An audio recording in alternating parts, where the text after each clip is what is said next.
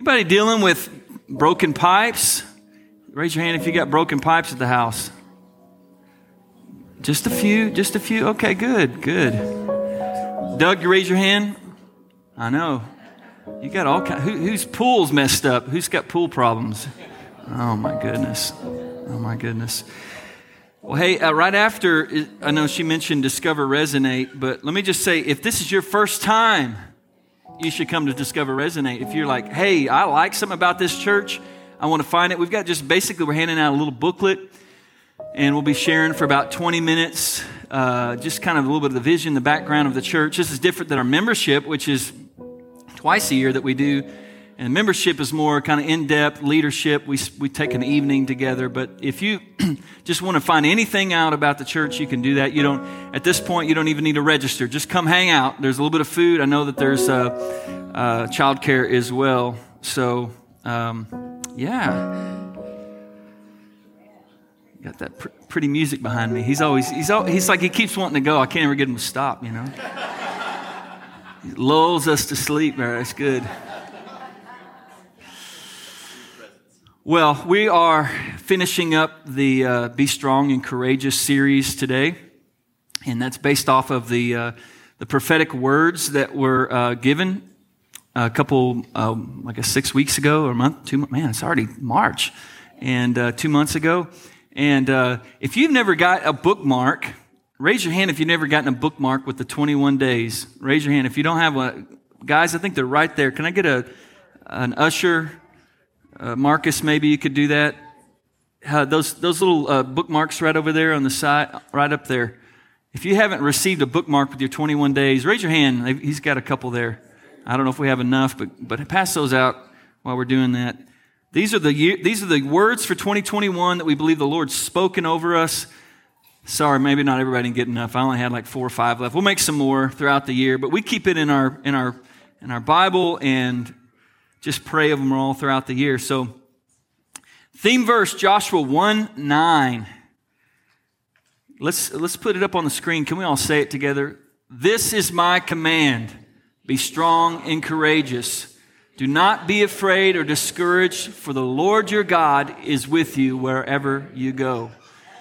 Amen. Hey, I want us to pray over that. Lord, we just pray as we go into uh, this message, Lord, and we talk about some of the things that uh, you've called us to be strong and courageous in, Lord. And I know sometimes they touch on wounds and hurts, but Lord, I pray, Holy Spirit, that you would speak in ways that I'm not speaking. Speak to us individually and personally like you, like you do, like you know how to do. I ask that in the name of Jesus. So I took an angle on this series um, that might not seem nat- natural strong and courageous. You, if you think about being strong and courageous for the Lord, you're usually thinking about, come on, don't be afraid to share your faith, brother. Don't forget, you know, be, stand up for righteousness. Stand up, man. Speak, make your voice heard. I think we should do those things, but really, this series was a little bit about a different type of, of being strong and courageous. Uh, I shared a, last week a phrase that the Lord gave me a couple years ago, and He said, Jeff, wounded and ill equipped soldiers are just as ineffective as unenlisted soldiers. Meaning, people who are believers, who are wounded and hurting and ill equipped, they're just as ineffective at, at sharing the gospel sometimes as those who don't even know the gospel because we've got all this stuff and we and you think about it. Think about those who, uh, practically, this might mean those bound up in sin Sometimes that we've seen pastors and things bound up in sin, they do more harm as a believer, right? With, with what, what, what happens. Uh, hurt from the past, experiences, living in shame, intimidation, in, insecurity, and woundedness. And here's the problem some of us never get out of that. We spend our whole life in this place of woundedness, insecurity, and we can do some things for the Lord, but we never can get right on the battle lines and really go after it because we're like, well, we're still wounded, man. We got some things going on. Believers who have not been discipled, who have not been trained up and equipped, and not prepared to go fight against the battles uh, uh against darkness. I mean, we talked about last week. If I give somebody a, a you know, an AK-47, whatever they use in the military, I don't know, but and say, is that what they use? is that old? I, the Russians. Okay, make fun of me. I don't know anything about guns. Whatever. AR 15. There you go. They don't still use cannonballs, you know, I don't. all right, all right. I hand somebody an AR 15 and say, go to Afghanistan. And they're like, I've never been there before. I don't ever been to the, into the army. And you say, here, well, here's a gun. Here's a grenade. Go have fun. They're going to be like, I, I have no clue what to do. They're going to scare, be scared and run. So, you know, I've spoken to a few couples here and, and individuals who said, they've come and they've just said, I've just been sitting here because I'm just trying to get healed up. Just kind of trying to get healed up from the past because the, the, the word of the Lord over this house is its house of healing. It's a place of healing. And uh, I, I sh- we shared David, Pastor David's dream, and I just, uh, it was so, such a confirmation. Last week I shared it, and uh, that he had a dream in which he walked out to there into the foyer, and there were just tons of people. The place was packed with people. And he came back in here and he's like, There's tons of people out there. What I do? it's funny. And, and, I said, Well, go ask them what they need in the dream. And he went out there and they said, We're here to get healed.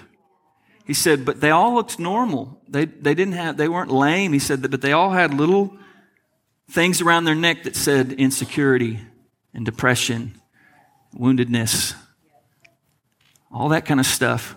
I believe that the Lord wants to heal His church up. Many of us hear that word and say, Yeah, Lord, heal them up. And then, and then you're thinking, Yeah, do it, God, do it, God. And this word's for all of us.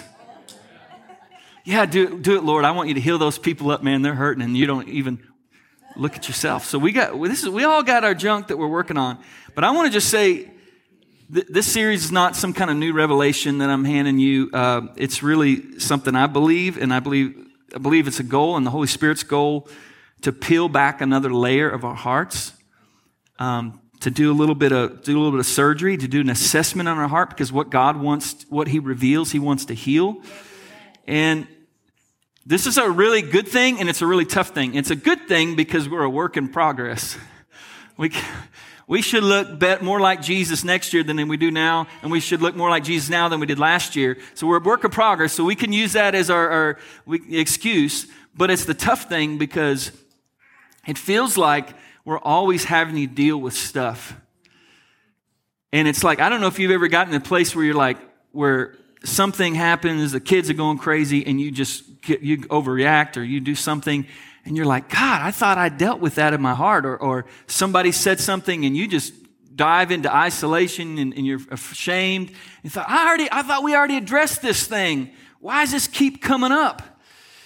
And um, what happens is we get squeezed in life. We have, we run into conflict, crisis, stress, and it all comes oozing out. Uh, anger, depression, anxiety, offense, habits, addictions, they all start oozing out right? You know, I, I grew up in an atmosphere a lot like this, probably even more crazy than this, to be honest. Uh, we were really experiencing revival where we were at. And uh, people getting saved and delivered and healed and set free. And it wasn't until my 30s that I realized there's something going on in my own heart. Um, I was in all the stuff, man. I was I was praying. I was, I mean, I was seeing God use me, and then all of a sudden I realized I had some stuff in my own heart. In fact, I used to be, you're going to laugh, I was the life of the party. everybody knew Jeff as the crazy one. My personality's changed because I got healed. Do you know what was happening was I was overcompensating because I had this insecurity in my heart. So I was afraid. And so I wanted everybody to see the fun, loving Jeff, and I didn't want them to see what was really going on in my heart.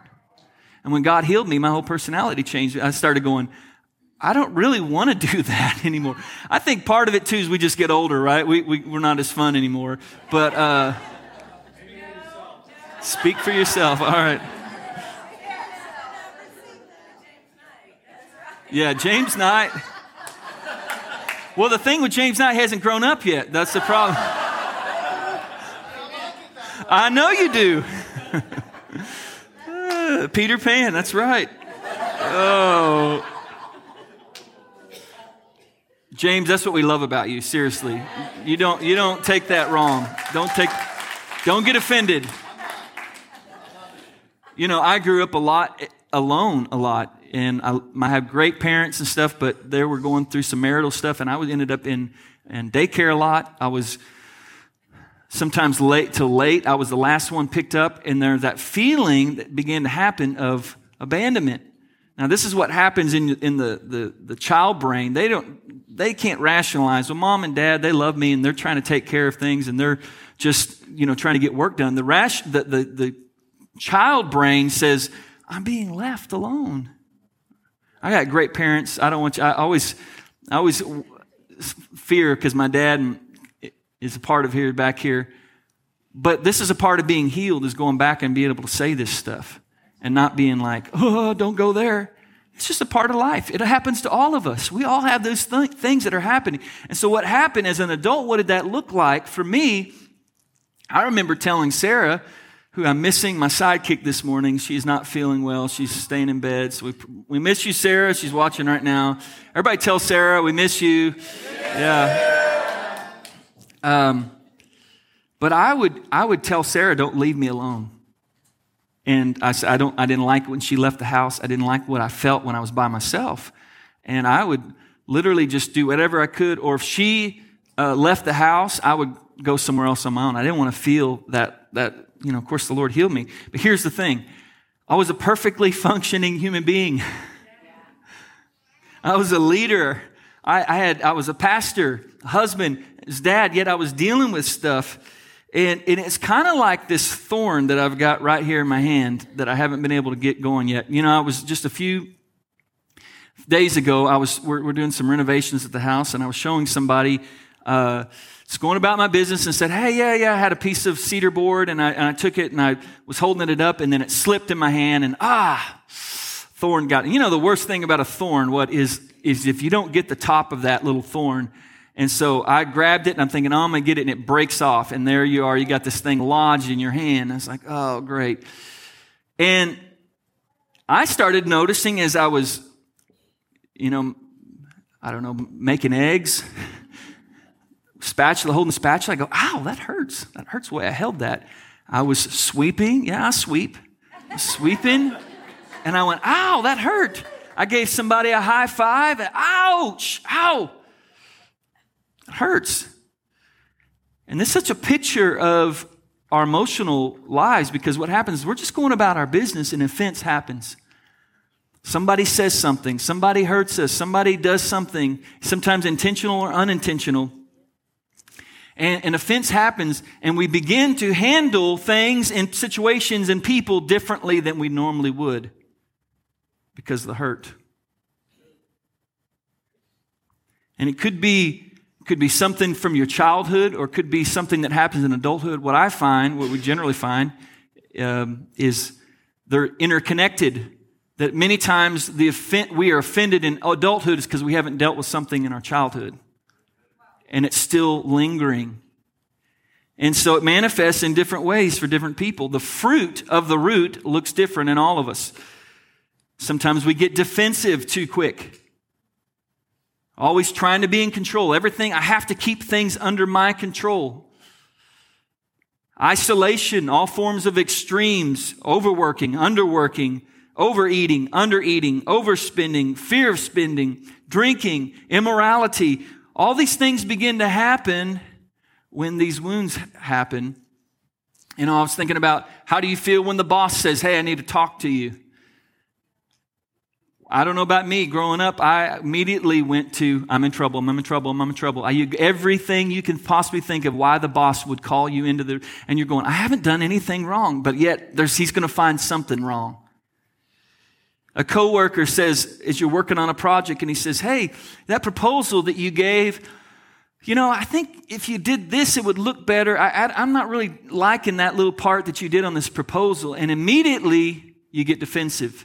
And immediately you begin to tear them down in your mind and you tear them down to other coworkers and you start saying, man, John, he can't ever just be for me. He's always got to say something against me. All about you. Maybe it's a spouse. He says, hey, what you're doing is hurting me when you talk that way. And instead of receiving that, you immediately go, well, yeah, if you would change this, and if you would change this, and if you would change this, maybe I wouldn't be like that. You see, wounds on our physical body are a lot like, are the same in our emotional body. Wounds in our physical body be, forces us to become all about us and self centered. Think about it. If you got a kid in here and he takes a little pin and he's talking to you and he stabs you in the side of the, of the stomach with a pin, what are you going to do? Ow! You're not going to hear anything I said. In fact, you may even scream out loud in a place where you wouldn't normally scream out loud. But why? Because you're hurt. And the whole time you're spinning. Now, now you start to feel embarrassed because you screamed out loud. And all, and now it becomes a cycle of how you feel because of the pain. It's no different than emotional wounds. Maybe that coworker is not trying to tear you down. They just want the project to be the best it can be, but you make it all about you. Maybe your spouse wants a good marriage like you want. But instead of trying to meet her needs, it becomes all about you. That's what pain does. Pain forces you to focus all on yourself. God wants to heal it up. A lot of times we spend a lot of energy, I notice too, in my own life, trying to keep yourself from feeling the wounds again. I don't want to get hurt again, so what I do, I keep people at a distance. I don't let them get to know me too well. I don't go there. I don't I don't stay at home by myself. Why are the wounds there? I don't want to, I don't want to mess with it. So let's just not get around instead of instead of addressing it, we try to keep from getting hurt. And the thing I noticed that wounds physically are pretty clear about when they are getting better, but emotional wounds sometimes we don't see that. But Jesus tells us a tree is known by its fruit. And out of the abundance of the heart, the mouth speaks. So look at the fruit coming out of your mouth. Are you complaining a lot? Are you criticizing a lot? Are you speaking negative thoughts all the time? And this thing's just never going to get any better. And this is the way things are. People are always like this against me. I can't ever win.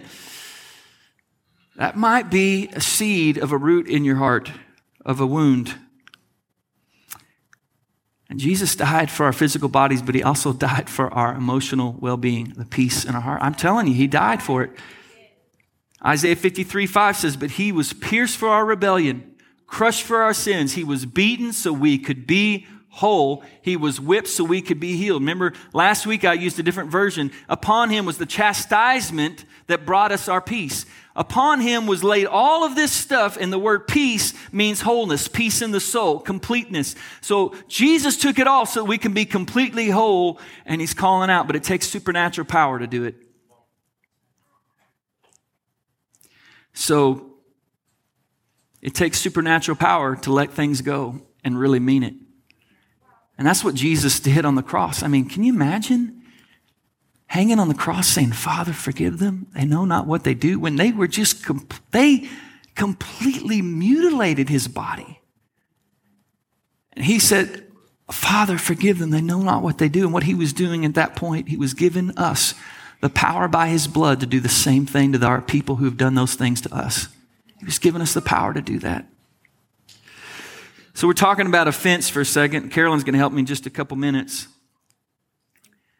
Matthew 18, 7 says, Woe to the world because of offenses, for offenses must come, but woe to the man by whom the offense comes. The word offense literally means snare or stumbling block. This is one of the enemy's tactics to get us out of right relationship with one another and out right, right relationship with God and really get us off God's will in our life.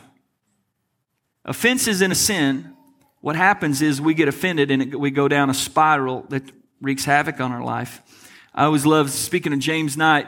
He always says a little phrase. He says, When your relationships are good, your life is good.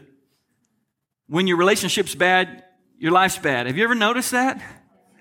Like if things are out of whack, like if you have somebody you are in fighting with, like a husband or a wife, or maybe it's a friend, like you're consumed with that. Like, I got to make this right. I got to make this right. I, I just, I, I've been thinking about it all day and all night, how I wrong. Because God has wired us to have these healthy relationships. So, Um, in a class that we teach, and we'll probably teach again this next year, restoring relationships, we put up a little, uh, let's put up that little diagram. And uh, sorry, this is the best I could get. I couldn't find anything online, and I was going to try to take the book, and that didn't turn out well. So it's kind of cutting stuff off. But here's here's what a normal relationship should be. We all have relationships, but it goes to offense. Every relationship will be tested. Every relationship we have is going to be tested. And we'll have an offense at some point, intentional or unintentional. But the healthy relationship says you go and you confront that. Now, it doesn't mean you always confront it to them, but you confront it in your heart. And then it goes to restoration of the relationship, and the relationship becomes stronger. You forgive, and it becomes stronger. And an unhealthy pattern happens when we have an offense. Instead of forgiving, you move into this side spiral of unresolved anger. Hurt, detachment, bitterness. That last word is harm and vengeance. And you begin to go down this spiral when things are not happening. And let me just say, not everything that you are offended with you should confront because that would be that drive people crazy. Every time I'm offended, I just want to let you know I was offended by what you said. Now, sometimes you just need to learn, let the Holy Spirit work through you to forgive people and move on. And not every situation can you confront someone. Sometimes those people are not there anymore. They're not even around any longer. And if you're waiting for somebody else to, to say, I'm sorry for you to get free, you might be waiting a long time or forever and you'll never get free. You, that's what the power of the Holy Spirit is in you to be able to release that and, and release forgiveness even when someone else says, I'm not, I didn't do anything in the wrong. Too many believers are stuck in this downward spiral right here. I see believers do it all the time in the church. Hop from church to church to church. I didn't get recognized. I found out the pastor is a human being. Someone said something that hurt me. Someone had to correct me. Someone had to, my gifts were not being utilized. I want to read you a scripture that I saw this week. 1 Corinthians 12, 18. But our bodies have many parts, and God has put each part just where He wants it. Now, we're a picture of the body of Christ. God is saying He's put you right where He wants you. You're not here just because, well, I was just looking for a good program for the kids. No, that was the leading of the Holy Spirit. And that doesn't mean you never leave a church, but you should never leave a church out of offense.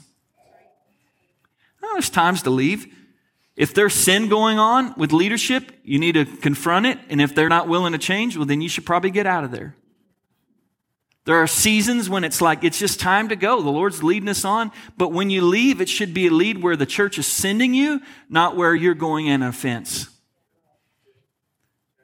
Matthew 18 principle because it's the devil's scheme to get you offended and uprooted where God has planted you. The Bible says that when we're planted by the streams of water, that we actually, when we're planted in the house of God, that we actually have leaves and fruit year round. We're constantly producing fruit. And when you keep pulling something out and uprooting it, the tree either dies or it never can grow. So let me just say this. When you start to see somebody, something that, that causes offense, don't let it happen. See the scheme. See what the devil's trying to do right there and just say, you know what? I'm not going to get it fall into your trap here. I'm not going to fall into your trap. Choose to not walk in offense. But if you don't, I want to read Hebrews 12, 14. We are living, work at living in peace with everyone, work at living a holy life. For those who are not holy will not see the Lord. Look after each other so that none of you falls, fails to receive the grace of God. Watch out that no poisonous root of bitterness grows up to trouble you, corrupting many.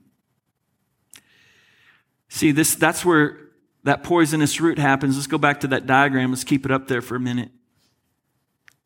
What happens is when you don't forgive and you let that thing harbor, it you, you can go into that downward spiral, and here the Word of God talks about that root of bitterness. And sometimes I know it hurts. This thing hurts, and it's probably going to hurt to take it out because what do you got to do? You got to go get a dumb needle, it's on this side. You got to go get. It doesn't hurt that bad. I think it's actually getting better. But, but that ruins my analogy there. But part of the reason why I kept it in there is because I didn't want to go digging around with a needle. I know how bad that hurts. Part of getting healing is going back to the wound, opening it up again so you can get healed. And it's not fun. But in the long run, you get healed and it feels great. And I also want to point out that the closer the relationship, oftentimes the more severe the offense. The people we let in our inner circle are the ones that can do the most damage to us. It's been said unforgiveness is like drinking poison and expecting the other person to die. It infects our soul, it robs us of joy, it consumes us, and God wants to heal that wound in you. I'm going to close with a story and then I'll call up Carolyn. I, I back when I was like 16 or 17 years old, I, uh, I was new to the school I was at. It was a private school. And I came down after school and I was just hanging out. And uh, I went into the gym and they were having a volleyball game. And I don't know, I think I started flirting with a girl that was on the volleyball team in the middle of their game. So probably my wrong, all right? so started flirting with this girl and and all of a sudden, she missed the point because she was focused on what I was saying. And the coach was a pastor. And it wasn't, it wasn't Tim, David. It wasn't your dad, by the way, so don't, don't. The coach was a pastor. And he, and he began to scream at me in front of everybody. Literally yelled at me. He said, That's not your fault, pointing to her. It's his fault. It's his fault. Get out of here. And man, immediately I had offense. I mean, I was wrong. I was humiliated. Should I have? Yeah, I probably shouldn't have been flirting with the girl and ruining, uh, you know, in the scheme of things. I was just going about my business, but right there becomes a wound. I was brand new at the school, and he was a pastor in a place of, of uh, authority, so that even made it harder. Well, fast forward three, four, five, six Seven years later, now I'm a pastor on staff, and I can't stand this guy. He's on staff. I'm on staff now as a young young man, and I am I can't even look at him. All I do is think about this, and I don't even hardly remember the, the wound. All I know is he is the one who hurt me, embarrassed me, and I all I could do is talk bad about him. All I could do is, you know, not be around him. I, I kept my distance because I was hurt. And one night, we were having like a, a Sunday, you remember the old Sunday night services, right? Yeah. Some of you old timers, that was a, I'm an old timer and uh, had Sunday night services. We used to love those. And so, Sunday night service, and we were having an altar call. Man, that Sunday night was the time you let loose normally, right? That was the time you just went after it. And uh, I remember looking over at him and he, from across the room and I, and I just, he was bawling, crying and the Lord was just doing something in his life. And immediately the Lord said, forgive him. And in one second, it all washed away. I was like, okay, I forgive him. And we began to work together. We played golf every Thursday together this guy, he's older than me, but we, we were friends. We did ministry together. I just saw him just recently. Sometimes he'll call or post something on Facebook. That's the power of the Holy Spirit. He brings things to your remembrance and just says, Look, I'm revealing that wound there and I want to heal that thing. Let it go. And as soon as you let it go, you're like, ah, why was I holding on to that for so long? But sometimes the thing is, those things are so hidden that we don't even know that what, what, we're, what we're operating in until the Holy Spirit reveals that's the wound. That was the offense. And so God wants to heal that. So I'm going to invite Carolyn up here. Listen, let's welcome Carolyn. And uh, here you go, Carolyn. And I love having Carolyn up here. She's, she's got a totally different perspective. And you're a licensed counselor, right? Does that, Right. you know, and we have a few licensed counselors in here. And I told her, we need, you guys need to get, get together and get to hang out. And you know what? I think that's interesting that we are getting a lot of licensed counselors. Maybe because it's because this is a place of healing. Maybe the Lord's sending gifts to say, hey, you're going to need some help for help people walk this out. Because let me just tell you, I am a horrible counselor. I'm not trained, and all I tell you is just go fix it. I'm horrible. I, I, am horrible. But I, I so think Sarah is much better. She will listen to people for hours talk. I'm like, you talk to them for three hours? How'd you do that? I'm like, I, I would have been like We 30 could- minutes. We could start a small group with just all the therapists and counselors. I know but we'd all talk too much. I know. it would be bad. All right, so I'm, I've just got some questions for her that's going to help us um, navigate this. Now, part of this is we're we're kind of ripping off some some band aids for us to start talking. Not, I don't think uh, the Holy Spirit can show you, but sometimes it, it takes a little bit more work. But but He can do it like in that one moment, just in a second. So He might do that to, for us today. But um, so I, I have a couple questions. How do you know, Carolyn, when something is a deep root of unforgiveness in you versus uh, maybe just getting upset over something or hurt over something? How do you know when it's really turned it's turned into something deeper in you? Well, you can have an unfinished or an unhealed something that you have forgiven someone for. Because what comes out of an experience of hurt, often vows will come out. I'll never be in this position again. I'll never let anybody overpower me. I'll do whatever it takes to never feel helpless again. So you may be at great forgiveness with whoever hurt you, but this ugly, these vows that come out, and also when something isn't normal in a home, kids form really maladaptive behaviors. Like kids that are real animated and funny, that's how God made them. If they're in a house where there's a lot of fighting, they become real quiet. So they lose part of their identity. They don't necessarily have unforgiveness. But some clues that you have something. Okay, there's two clues for me. One is over and under reacting, so extremes. So someone that is um, likes to work out versus someone who gets really emotional when they can't, they get upset. Okay, that sounds silly, but I had a client like that. She'd work out when she was sick, had an injury. She was terrified to not work out because of some stuff she had in her about her appearance that she was ugly. It's all about to go away. This is all I have. This is all I have. So panicking, overreacting, extremes, you know, extremes in working too much, extremes in not working enough, extremes in doting on children, extremes in being rigid and severe. So something's kind of consistently just a little too much. There's usually a wound there. Now, we're not talking about losing your temper once with your kids. We're not talking about drinking too much once.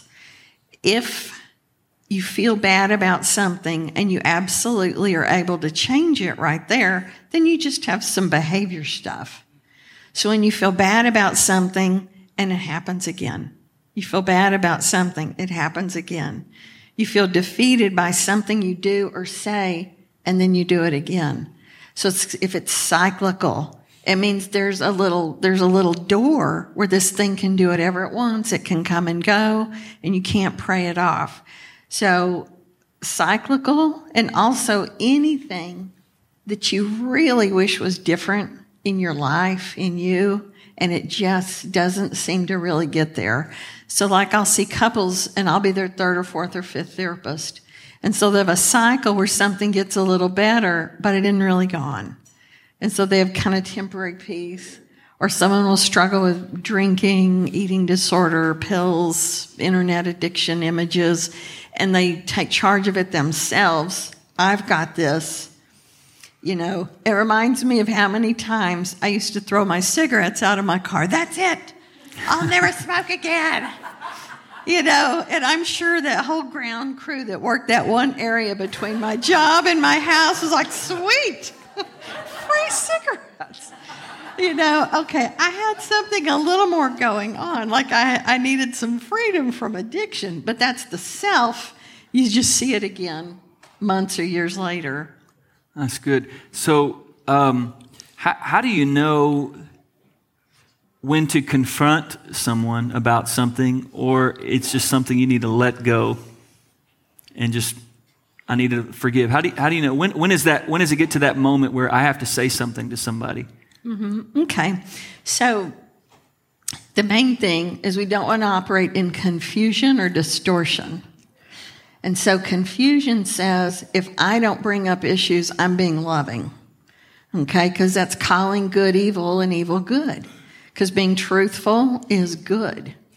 If someone gets upset with you for being truthful, that's, that could be your fault in the way you did it, but saying something hard to say is not a lack of love.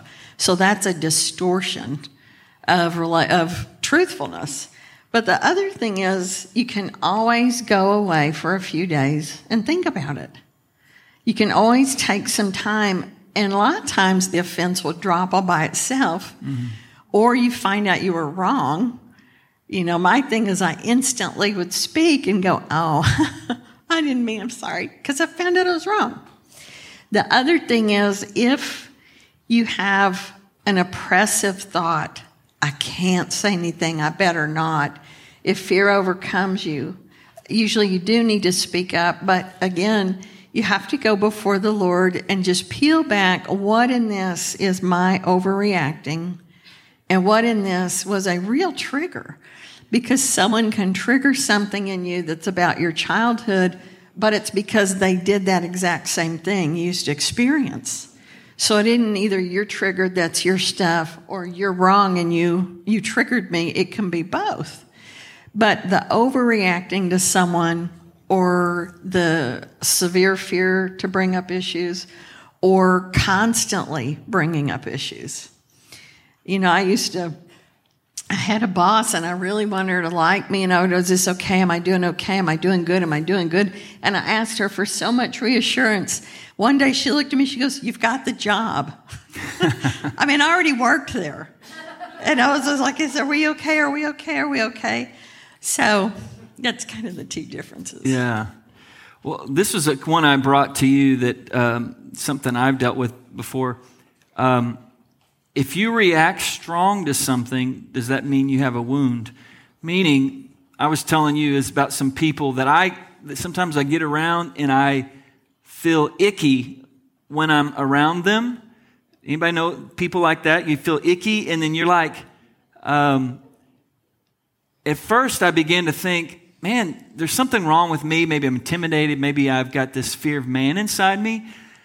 And I was talking to, to my wife. We were talking through this, and just to come to realize, like, they were projecting on me.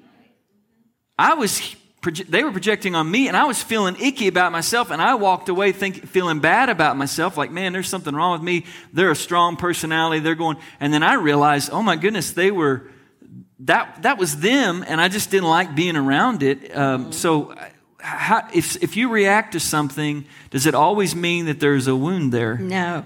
See, I would say you had a discernment. So your spirit went ugh.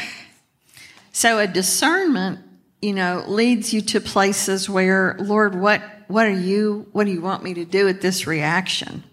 So really, if if you know we get angry, but we don't sin you know, that's kind of the prize is to feel your feelings, but to also moderately, you know, that's the goal is a moderate expression. So I'm going to tell you I'm mad, but I'm not going to be intense or sarcastic. Or I'm going to tell you I'm uncomfortable, but I'm going to make sure I don't embarrass you when I do it. And I'm going to wait a day or two and wrangle myself. And so if you have a discernment, a lot of times the Lord is showing you something about someone you know, and boundaries help you evaluate things like the situation to go away and go, oh, what's wrong with me? I'm not like them. Well, wait a minute. Do I want to be like that? Mm. How do I, what do I think about it? Well, I'm going to talk this, talk this through with some people. So it's actually very good natural boundaries is to kind of talk through it with somebody, um, you know, because we have to normalize things the problem with feelings is they present themselves as facts. This is a fact. And we'll take a feeling and run with it Where another person can come in, like he processed that through with some friends and Sarah, and they're like, mm, I don't think you are off there. That's your radar, that's your discernment. Mm-hmm. And so feeling uneasy can be a sign that you have, like, your self esteem is poked. Feeling uneasy could be about a wound. Like if you hear everybody talking about, oh, we went to lunch this great place last week, and you thought, well, I didn't get invited. Well, why didn't I get it? Why didn't I? You know? So that's obviously a wound. So overreacting can also be just a quiet thing in your head. You know, overreacting can be something that you just a thought that's not good for you. And underreacting. So if you're in your office and someone mistreats you and you're nice about it, and someone else comes up and goes, That didn't make you mad? You're like, No, I just want to have peace. Well, underreacting is a sign of mm. trauma. So someone is being inappropriate around you, unkind, someone's scary, and you're and they're like, "Gosh, how do you work for him? He's crazy. How do you put up with that?" And you're like, "Oh, I'm just chilled out." No, you got something wrong with you. so once you identify the wound, the offense, in a biblical way, how do you how do you begin working through that and dealing with it? Well, so we'll talk about layers. First layer is we think there's something wrong with me. And then the next layer is okay, there is, but I may not be able to change myself, but the Holy Spirit can. I may not be able to change myself, but I can be changed. And so you still haven't changed, but the first thing you add is hope. Because mm. remember, the enemy isn't after trying to get, you know, get Amy and Brian to fight with each other. We think, oh, the enemy wanted us to fight. That's not what he's after. He's big picture, right? And so he's after all the ministry that's in you. Mm-hmm. Because if you're angry or you're sad or you're lonely, it starts to, it has a real oppressive effect on people. And the big picture is listen, the enemy comes and he gets in your ear and he says, when you're, well, listen, when you're a new Christian, like you're shot out of a cannon, I'm going to go conquer the world. Woo woo, God's all good all the time. And then you have a couple of bad things happen. And that fire just comes down a little, and it's like, well, God's almost always good. Well, He's usually good. So, guess what? As, as subtle as that is, it's an offense with God. So when you lose your zeal and your passion, there's a hmm. subtle little, the enemy who's the accuser, he's accused the father to you, well, God, God missed it. Well, God's not happy with me. Well, God's given me this plan B life. But that's okay. I love him. I'll take it. That's an offense with God. And that's what the enemy's after because once he's got you there, he can do anything he wants. And so think about in scripture where he's talking about Israel, where he says, I'll, t- I'll take her into the wilderness and I will speak tender mercy to her at her place of suffering, her valley of Achor. Mm-hmm. And I'll remind her where she fell in love with me. And so God wants to take you to your valley of Achor mm-hmm. and remind you where you fell in love with Him where you thought God can do anything and I can do anything. Mm. And so what he does is the accuser comes and he steals that joy and confidence. And he says, Well, maybe you better make this work. You better take this on yourself. You need to try harder. Or who are you to have that kind of a big dream? You need to let that go. And so we subtly we get that little offense with God, and then we come in that subtle agreement to a plan B. And that's what the enemy's really after with offense. So Wow. That's good.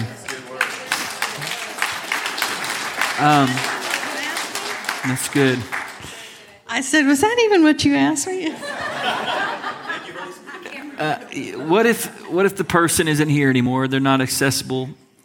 How do you make things right? Are you, are you at their will, you know? Well, usually, even if someone's still alive, you may not talk to them about your wound. So it isn't really, you know, if we were doing like traditional healing, you'd have to go confront that person and call them out. But with the Holy Spirit, He often will call you into a place of making peace with yourself. Mm-hmm. And, and that other person, He'll deal with them. And the only problem in someone being gone is a lot of times we'll kind of idealize or revise who someone was. And a lot of times the problem in getting to things, getting to roots, is we have a, a revisionist history wow, of our family. We want, I want to see my mom a certain way. I want to see my family a certain way, and I'm just going to. And so people can't ever really get to their stuff. And once someone dies, a lot of times we idealize them even more. But the, the wound is in you. It's not on that other person. And it's not up to them to change. And if that's another thing, the enemy comes and says, well, you can't get better because your family still has a favorite and it's not you. You're not going to get better until your family recognizes you. Well, you're not going to get free until your husband quits drinking. You, so the enemy comes and he says, if that person was just a little different, you would feel better you could you could take off running. And so then what happens is we come under the authority of that thought that some person is got my freedom all tied up in their hands. Mm-hmm. Yeah. So. Wow. Well, why why bring up the past? In that in the past, in the past, shouldn't we just let it be? Well, if we don't talk about the past, I can't make my house payment. I'm a licensed counselor. so Got to. okay.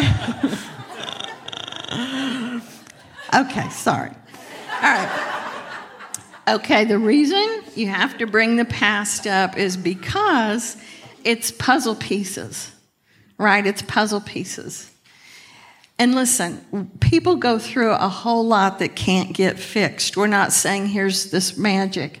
You know, people lose children, they lose spouses, they go through horrible things. Okay. And we have to first humble ourselves before the Lord. And if He wants you to go back there, you need to bend your will and say, I'll go anywhere. I had a client one time that he got on his face in my office and he said, Lord, blank check. And he was saying, whatever I have to feel, whatever I have to remember, mm. I don't want to look at pornographic images anymore. I don't care what I have to do to get there. Wow. And he got radically free because we have to go back and listen. My mother and dad had terrible regret about how they raised me. And I already have regret about my kids. They haven't even left home yet. It's not if. There's something back there in the way you were raised, it's what was it? And your parents, if, they might be the first ones to admit, I wish I had done some things differently. You know, and so we're going back there to redeem and going back there to reclaim what the Lord had meant for us. And also, what you go through, everything we go through, even the things that really might get redeemed in the next life you know, like a death, a tragedy, a divorce. The Lord wants you to let everything you experience be so you would know Him. Yeah. So that we would know Him more. And so going back to the past, you have to br- drop your pride.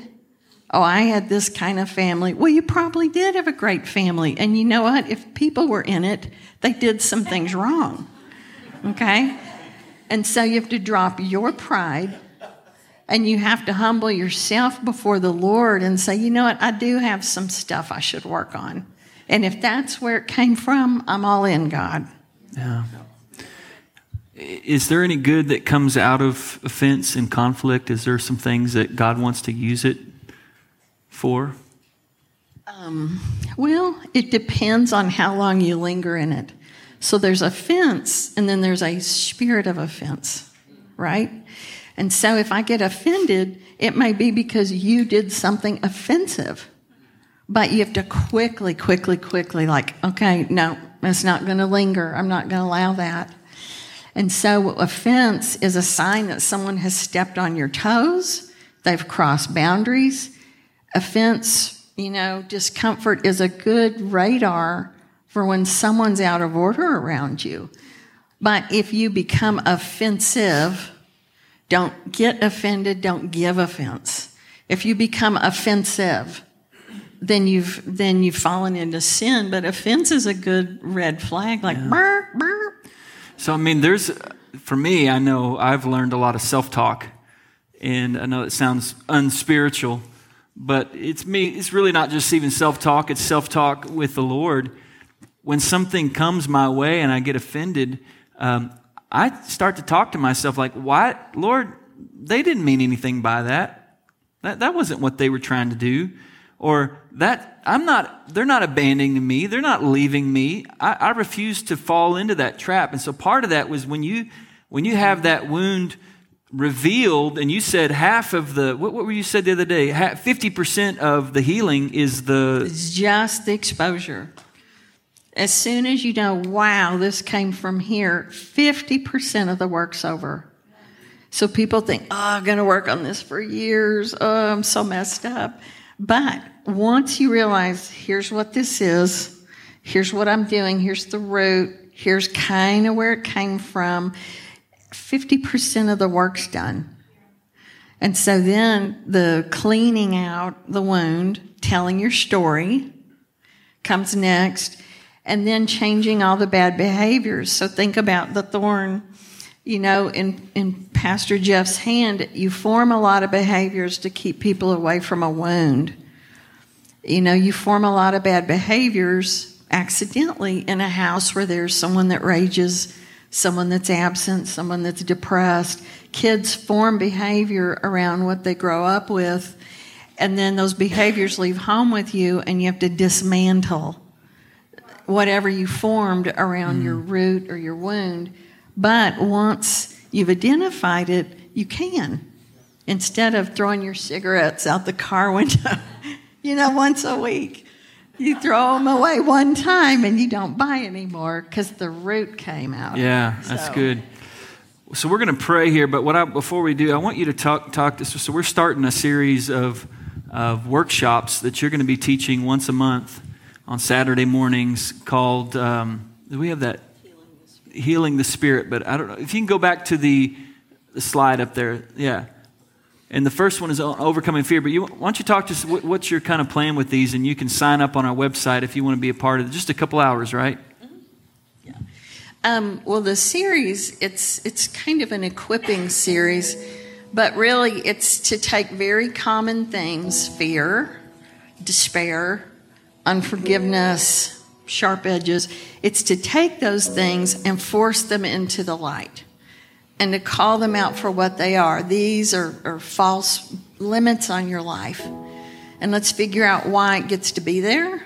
Let's figure out where it came from. Let's get practical tools to dismantle things that we really need to change. And it's just practical tools to equip and last year, the Lord gave me a word about Resonate that it was a place where God was going to deliver the deliverers and heal the healers. Yeah. And so that practical, you know, God's so practical. Think about it. When he came into a group, Jesus would feed people first.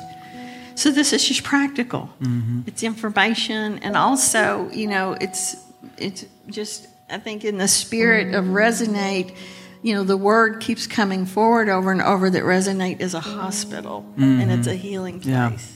So, March 27th, you can sign up on our website to do that. But here's how I want us to do. Let's all stand up and as we, we finish. And Carolyn, I'd like you to r- just lead us in prayer. And um, I don't know if there's anything the Lord's leading you to do to, uh, you know, sometimes we open this stuff up, but it, it God can do something right now, but sometimes it, it takes a little bit of time also for Him to, to, to reveal that. So, okay, so go ahead. So this morning I was praying about this and praying about wounds, and the Lord brought to my mind two things. He said, if people are less zealous, less passionate and less excited, first I want them to just say, hey, Lord, whatever accusation or offense the enemy has brought me about you, any accusation, any offense he's brought me about the plan for my life, that I was wrong, there's not a good plan for my life, that we just want to come out of agreement with a God who has plan B, mm. a God who's usually good. You know, we're just going to break that off. And so, Lord, we come before you. And first, we celebrate that you're faithful. You're faithful, you're merciful, you're good, and you cannot change. You're the same yesterday, today, and forever, and you are not a man that you could lie. And Lord, I thank you and just bring to mind any loss of passion, vision, excitement. Lord, any place where we lost our giftedness, our heart to share the gospel, our heart to serve, a fire to be involved, an excitement to be at church. Lord, wherever the fire got wherever the fire got contained or lessened, there was an accusation against you. And Lord, we lay any any agreement down that you're not that same powerful, passionate, gracious God, we lay it down. And just, I'm going to be quiet for a minute and just lay down any pride. I don't have things to work on. My family's fine. That was a long time ago. Why do we have to talk about this? I just want to encourage you to pray and repent for pride and control if it's there. Yes,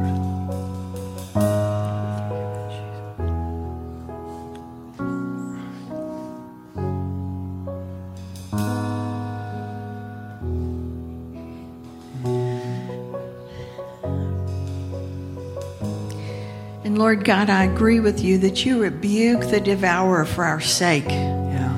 You rebuke the devourer for our sake, and you came to set the captives free. And Lord, we are all at the top of a wave that's about to crest.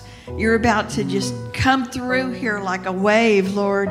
You're about to come through these people Lord, and you're going to deliver the deliverers, and you're going to heal the healers, and you're going to evangelize the evangelists, yes. Lord. And you're here to shepherd shepherds, and you're here to reclaim fire. You're here to reclaim power. You're here to reclaim vision.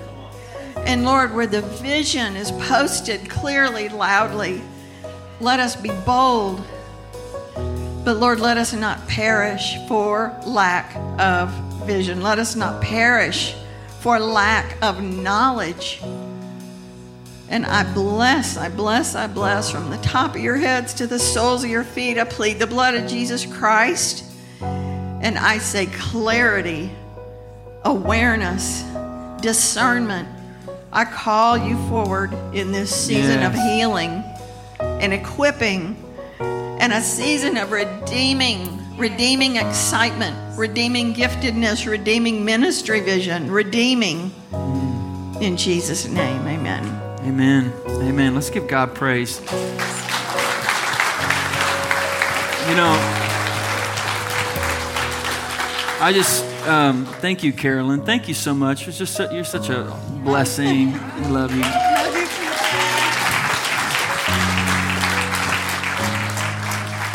I just was, as I was praying, I just felt the Lord just say, He wanted to tell you that um, He needs your, your gift and your in your life for the kingdom of God. And um, don't let these things keep you from that. I mean, you got to get vigilant about it. Like, I'm not going to let this addiction steal my destiny. I'm not going to let this pain and this bitterness steal my destiny. I'm not going to let these woundedness, I'm not going to, I want to be different. I, I, I want to say, like Jesus said, there's the enemy.